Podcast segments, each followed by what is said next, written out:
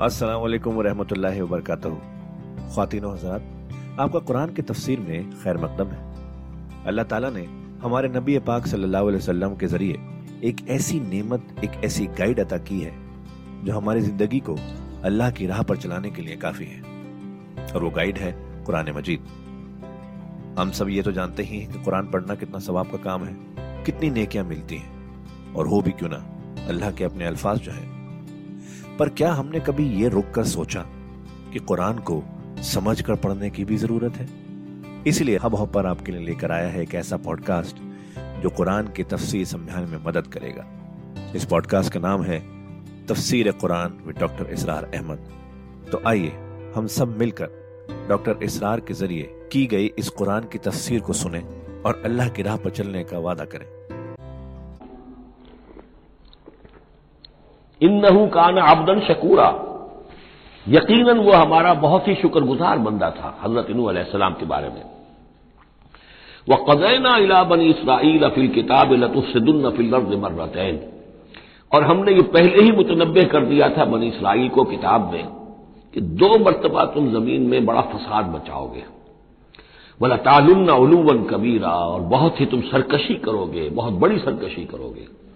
यानी दो अदवार तुम पर ऐसे आएँगे, शरारतें करोगे, सरकशी करोगे, दीन से दूर हो जाओगे, लहव लाभ में मुबतला हो जाओगे अयाशियों के अंदर, और इसमें तुम्हारा जो है, अल्लाह ताला की तरफ़ से फिर तुम्हारे ऊपर अजाब के कोड़े बरसेंगे। अब यहाँ पे बिटवीन दी लाइन ये है कि इससे पहले उनका एक दौर आया कि जिसके अंदर उनको अल्लाह ताला ने उन पर रहमतें फरमाई। क्योंकि हम कुछ चीज़ें पढ़ चुके हैं तारीख बनी इसराइल के जिमन में। वो जहन में रखिए हज़रत मूसा सलाम लेकर निकले बनी इसराइल को मिस्र से तो ये चौदह सौ कबल मसीह की बात है। उसके बाद वो आए हैं, तौरात उन्हें मिली है, जबकि वो जबल टूर के पास पड़ाव डाला है। वहाँ से फिर शिमाल मशरक की तरफ़ चले हैं, जब कहा गया कि जंग करो, कौम ने इनकार कर दिया। तो चालीस बरस तक की सजा मिल गई।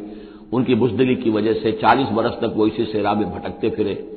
इसी दौरान हज़रत मूसा का इंतकाल हो गया और हज़रत हारून का भी इंतकाल हो गया। लेकिन फिर सेहरा में जो नस्ल पैदा हुई, वो पली बढ़ी, वो हिम्मत वाली थी, मुशक्कत देखी हुई थी उसने। उसने फिर जंग की और जिहाद किया। हज़रत यूशा इबन नून जो खलीफा अव्वल थे, हज़रत मूसा सलाम के उनकी सरकर्दगी में तो फिलिस्तीन फतह कर लिया। पहला शहर जो फतह हुआ, वो अरीहा या जरीको है तो आज भी मौजूद है वो शहर। उसके बाद इन्होंने कुछ अरसे के अंदर पूरा पूरा फिलिस्तीन फतह कर लिया। लेकिन गलती यह की कि उसमें एक मरकजी हुकूमत नहीं बनाई। बहुत से बारह हुकूमतें, बारह कबीले थे, जैसे बारह चश्मे इनको दिए गए थे, बारह हुकूमतें बना ली। फिर आपस में लड़ने भी लगे, तवायफुल मलूकी हुई। तो आसपास के जो मुशरक और काफिर कौमें थीं सीरिया वगैरह में और आसपास उर्दून के रहने वाली, उन्होंने फिर जो है इनके उनके अंदर रेशा दबानी शुरू की और एक दौर ये आया कि इसमें इनको बहुत से लोगों को अपने घरों से निकाल दिया गया और वो लोग बड़ी जवाल से दो चार हो गए। तब उन्हें होश आया, उन्होंने सेमुएल नबी जो उनके थे, उनसे कहा कि हमारे लिए सिपे सालार मुकर कीजिए, एक सिपे सालार हो ताकि उसके पीछे हम सब के सब, बारह के बारह कबीले जमा होकर जंग करें तो फिर यह कि अपने दुश्मनों को फतह हासिल हो। ये वक्फा तकरीबन तीन सौ बरस का है, जिसके बाद वो जंग हुई है तालूत और जालूत की, और हज़रत तालूत ने जालूत को कत्ल किया, फिर हज़रत दाऊद मंजर पर आ गए। फिर तालूत, हज़रत दाऊद और हज़रत सुलेमान, ये तीन इनकी हुकूमतें हैं, तकरीबन सौ बरस पर फैली हुई। सोलह बरस तालूत के, चालीस बरस हज़रत दाऊद के, चालीस बरस हज़रत सुलेमान के।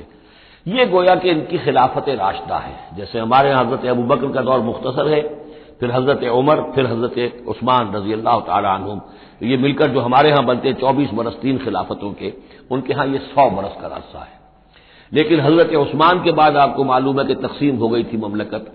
इसलिए कि हज़रत अली रज़ी अल्लाह तु की खिलाफत को हज़रत अबीर मुआविया ने तस्लीम नहीं किया तो शाम और मिस्र के इलाके अलहदा रहे बिल्कुल इसी तरह हुआ वहाँ पर भी कि हज़रत सुलेमान के बाद उनके दो बेटों में जो ममलकत तकसीम हो गई। एक शिमाली ममलकत थी, जो जिसका नाम इसराइल था, और सामरिया उसका दारुल खिलाफत था। एक जनूबी थी, यहूदा, और वो उसका जो है, या यरूशलेम उसका दारुल खिलाफा तो इस तरीके से दो मुल्क ये बन गए।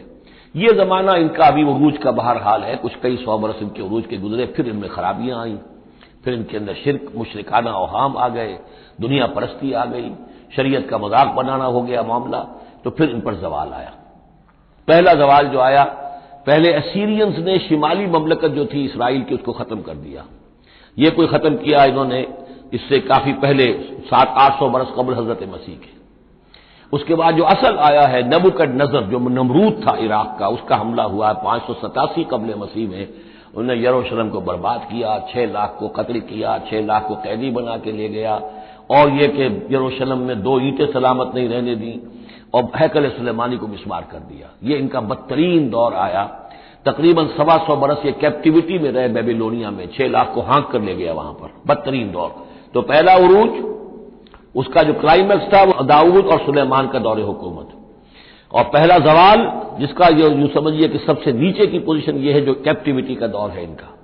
इसके बाद हज़रत उजैर अलैहिस्सलाम इनमें आए, अल्लाह ने भेजा, उन्होंने दावत, इसलाह, तौबा की बनावी की, फिर ये लोग कुछ ठीक हुए। उधर यह कि ईरान ने हमला किया था इराक पर और इनको आज़ाद कर दिया था कि जाओ तुम, क्या खौरस ने, जुलकरनैन ने, कि तुम जाओ और जाकर अपना शहर दोबारा आबाद कर लो। तो ये फिर आ गए। हज़रत उजैर के साथ होकर आए हैं। तो ये तकरीबन चार सौ अट्ठावन कबल मसीह में फिर ये दोबारा आए हैं। तो ये समझिए कि सवा सौ बरस तक ये जो शहर है, उजड़ा पड़ा रहा है। इसी दौरान में हज़रत उजैर को अल्लाह ताला ने सौ बरस के लिए सुलाह भी रखा है। वो बहुत उन पर तारीख कर दी थी, जो सूर्य बकरा में हम पढ़कर आए हैं। ये सारे वाकयात को आप यूँ समझ लीजिए कि ये अलहदा अलहदा टुकड़े जो हमने पढ़े इनको जोड़ लीजिए। बहरहाल फिर इनके अंदर यह कि एक नेकी की तहरीक चली, फिर इनके अंदर लोगों ने तौबा की फिर अल्लाह ने इन्हें दोबारा एक उरूज अता किया। मक्काबी सल्तनत कायम हुई और वो जहाँ तक दुनियावी हदूद है, जमीनी हदूद, वो हज़रत सुलेमान की ममलकत से भी बड़ी थी। ये उनका दूसरा दौर उरूज है। लेकिन फिर इनके अंदर दवाल आया।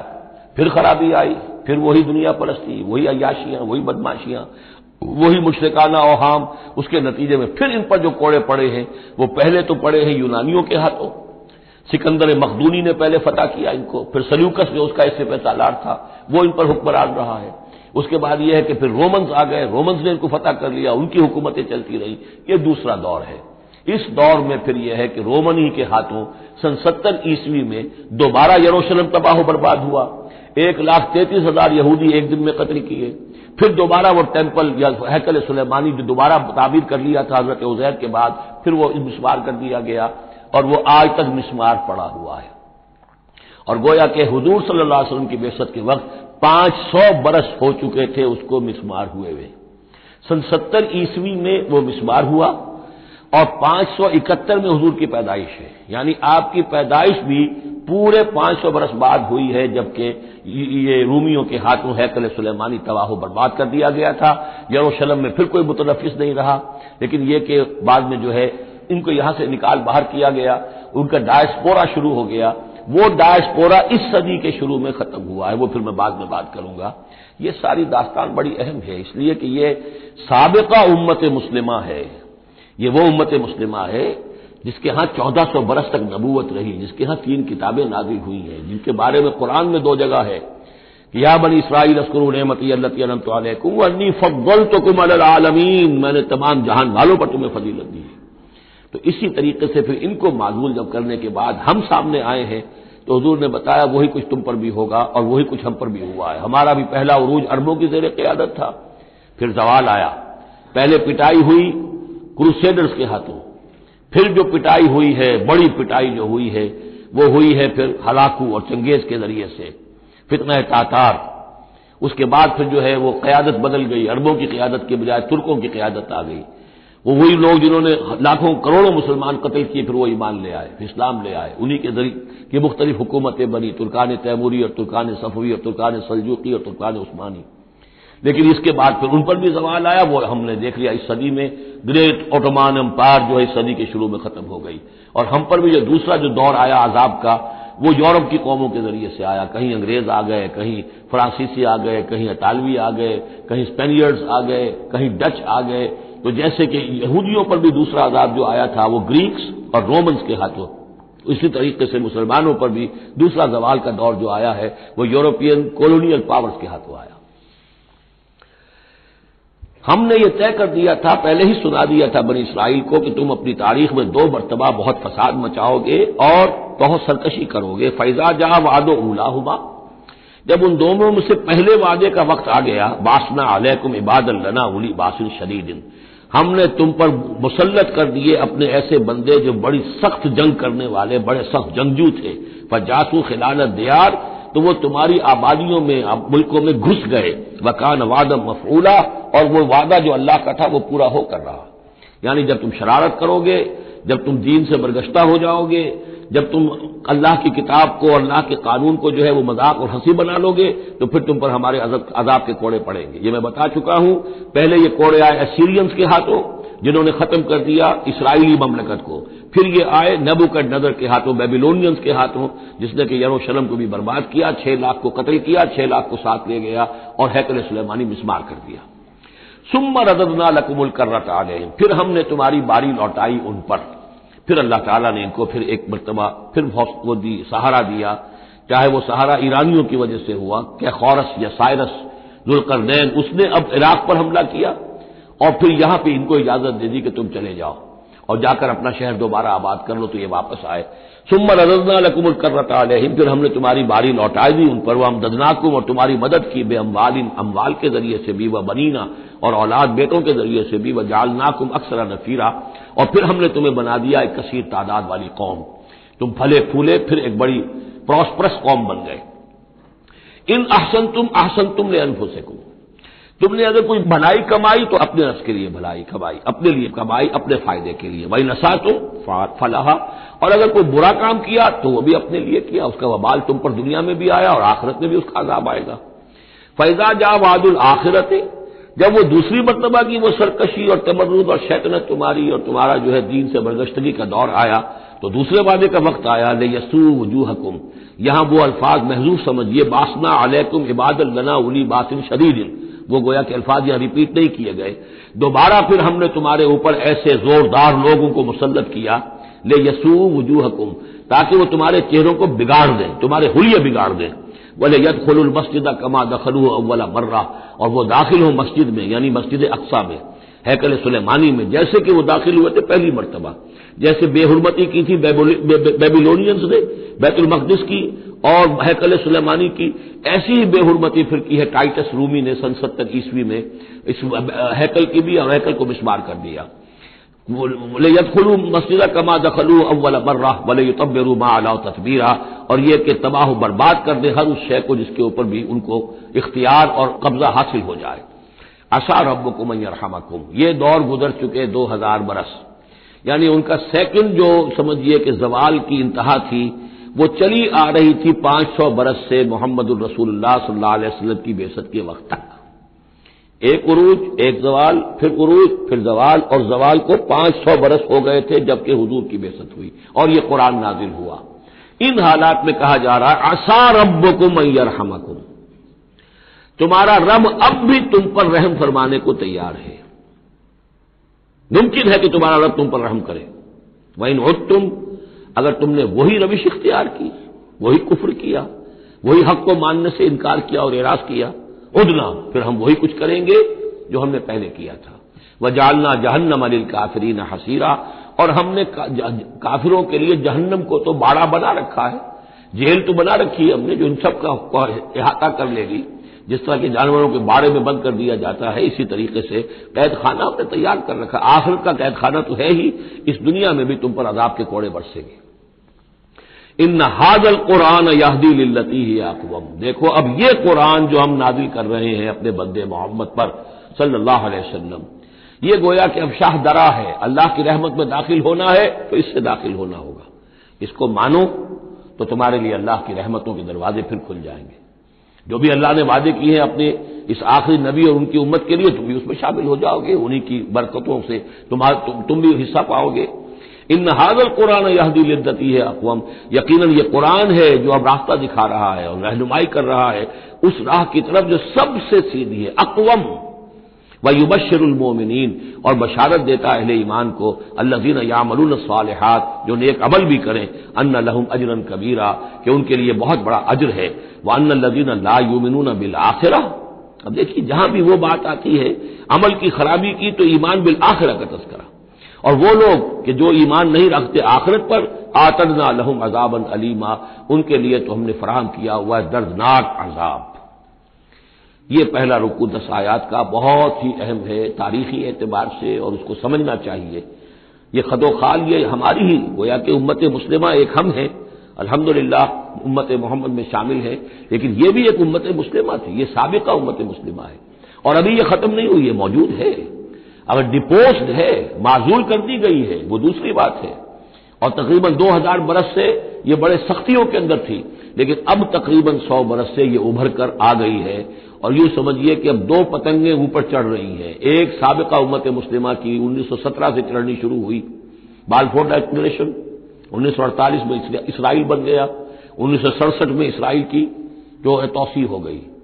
उन्नीस सौ इक्यानवे में आपको मालूम है कि जो उसका अरबों में एक ही दुश्मन हो सकता था, जिससे उसे खतरा था, इराक, उसका बुरकस निकाल दिया गया। अब वो उस पूरे इलाके के अंदर तो एक इतनी बड़ी ताकत है कि किसी अरब मुल्क के अंदर ये ज़रूरत नहीं है कि वो इसराइल का मुकाबला कर सके। लेकिन यह कि उम्मत मुस्लिमा में भी रिनाइसेंस शुरू हुआ है। यह भी अपने इंतहाई जवाल को पहुँच चुकी थी इस सदी के आगाज़ में। पहली जंग अजीम के बाद जब सल्तनत उस्मानिया खत्म हुई, खिलाफत खत्म हो गई 1924 में तो उसके बाद से यहाँ भी एक रिनाइसेंस शुरू हो चुका है।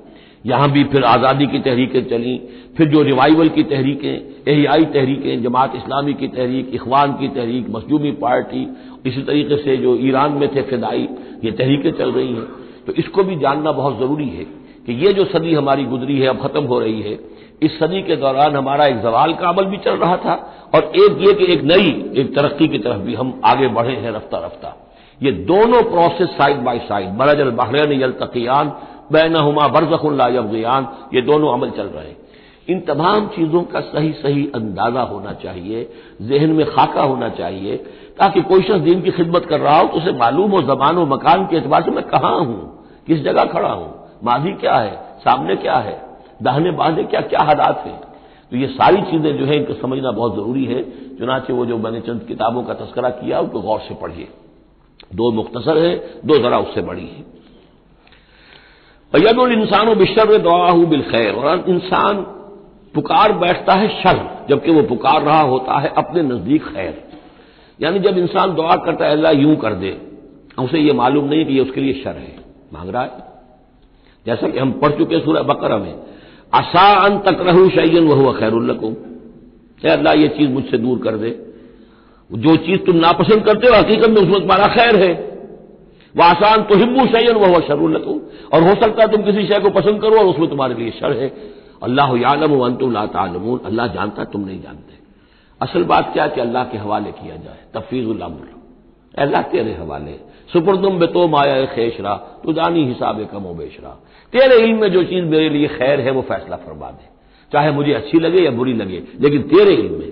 अल्लाह इन अस्तखीरों का इल्म का वस्तकदरों का कुदरत का वसलों का बिन फजल कलासीम मैं तो तेरी कुदरत से कुदरत चाहता हूँ, तेरे इल्म से खैर चाहता हूँ। मुझे क्या पता किस किस शय में खैर है, किसमें शर है। तू जानता है। लेकिन इंसान क्या है, वो तो अपनी अकल को आगे रखता है। अल्लाह यूँ कर दे, ऐसा हो जाना चाहिए। हालाँकि उसको नहीं मालूम कि बेवकूफ़ जो शय मांग रहा है, वो उसके लिए खैर नहीं है, शर है। वयदुल इंसान बिशर दुआ बिल खैर, और इंसान मांग बैठता है अपने लिए शर, जबकि वो मांग रहा होता है अपने तई अपने ख्याल में, अपने जोम में खैर। वकान इंसान वाजूला और इंसान बहुत जल्दबाज है। इस जल्दबाजी की वजह से शॉर्ट साइटेडनेस की वजह से, वो शर को खैर खैर को शर समझ बैठता है। वजालना लैला व नहार आयतैन, और हमने रात और दिन को दो निशानियाँ बना दिया है। फमाहौना आयत लैल तो हमने रात वाली निशानी को तो तारीख बना दिया, उसे उसे मिटा दिया, माफ़ कर दिया। बजालना आयतन नहार मुबसलतन और दिन वाली निशानी को हमने सुझाने वाली बना दिया, रोशन कर दिया। ले तब तगु फजल अमिर रब ताकि इस रोशनी के अंदर तुम अपने रब का फजल तलाश करो, तुम्हारी जो माशी जिद्दोजहद है, उसके लिए भाग दौड़ कर सको। वाले तालमु अदल सनीन वाल हिसाब, और दिन और ये रात का जो फ़र्क है तफावत है, उलट फेर है। इसी से फिर हमने ये निज़ाम बना दिया कि तुम हिसाब कर सको सालों का, और ये सारा जो तुम्हारे निज़ाम अवकात है। एक दिन, एक रात, एक दिन हो गया, फिर एक दिन, एक रात, इस तरह बढ़ते बढ़ते फिर हफ़्ता बनता है जो, फिर उसके बाद जो है वो महीना और साल। वह कुल्ला शैन फ़सल ना हो तफसीला, और हमने हर चीज़ को पूरी तरह खोल खोल कर बयान कर दिया है। वह कुल्ला इंसान अलदम ना हो तायरा हो फ़ी उनों के ही और हर इंसान के हमने चिपका दिया है। उसकी किस्मत या उसकी नहूसत या उसकी खुशबख्ती या उसकी जो भी है बदकिस्मती, ये सब चीज़ें इंसान की अपनी गर्दन में हमने कहीं चिपका दी है। अब अल्लाह जाने कि ये कोई वाक्यतन इसकी कोई मादी हकीकत भी है। शायद कोई ग्लैंड ऐसा हो अभी जो अभी तक हमारे डिसेक्शन में ना आया हो, कोई बहुत ही माइक्रोस्कोपिक हो, और उसमें कोई बड़ा ही यूँ समझिए कि माइक्रोस्कोपिक कंप्यूटर अल्लाह ने लगा रखा है। ये सब हो सकता है, कुछ मुमकिन नहीं कि फिर हमें कहीं मालूम हो कि यहाँ पर कोई चीज़ है, वो नोकते उसकी गर्दन में। कोई शय है कि जो हमने वहाँ पर लटका दी है। वकुल्ला इंसान तो खातिन हजरात, ये था आज का एपिसोड। अभी तफसीर बाकी है। पूरी तफसीर सुनने के लिए अगला एपिसोड सुनना ना भूलें। ज़रूरी है कि हम कुरान को पूरी तरह से अच्छे से लफ्ज ब लफ्ज समझें। इसलिए अगले एपिसोड में आपका इंतज़ार है। सुनते रहिए ये पॉडकास्ट जिसका नाम है तफसीर कुरान विद डॉक्टर इसरार अहमद, सिर्फ़ हब हॉपर पर।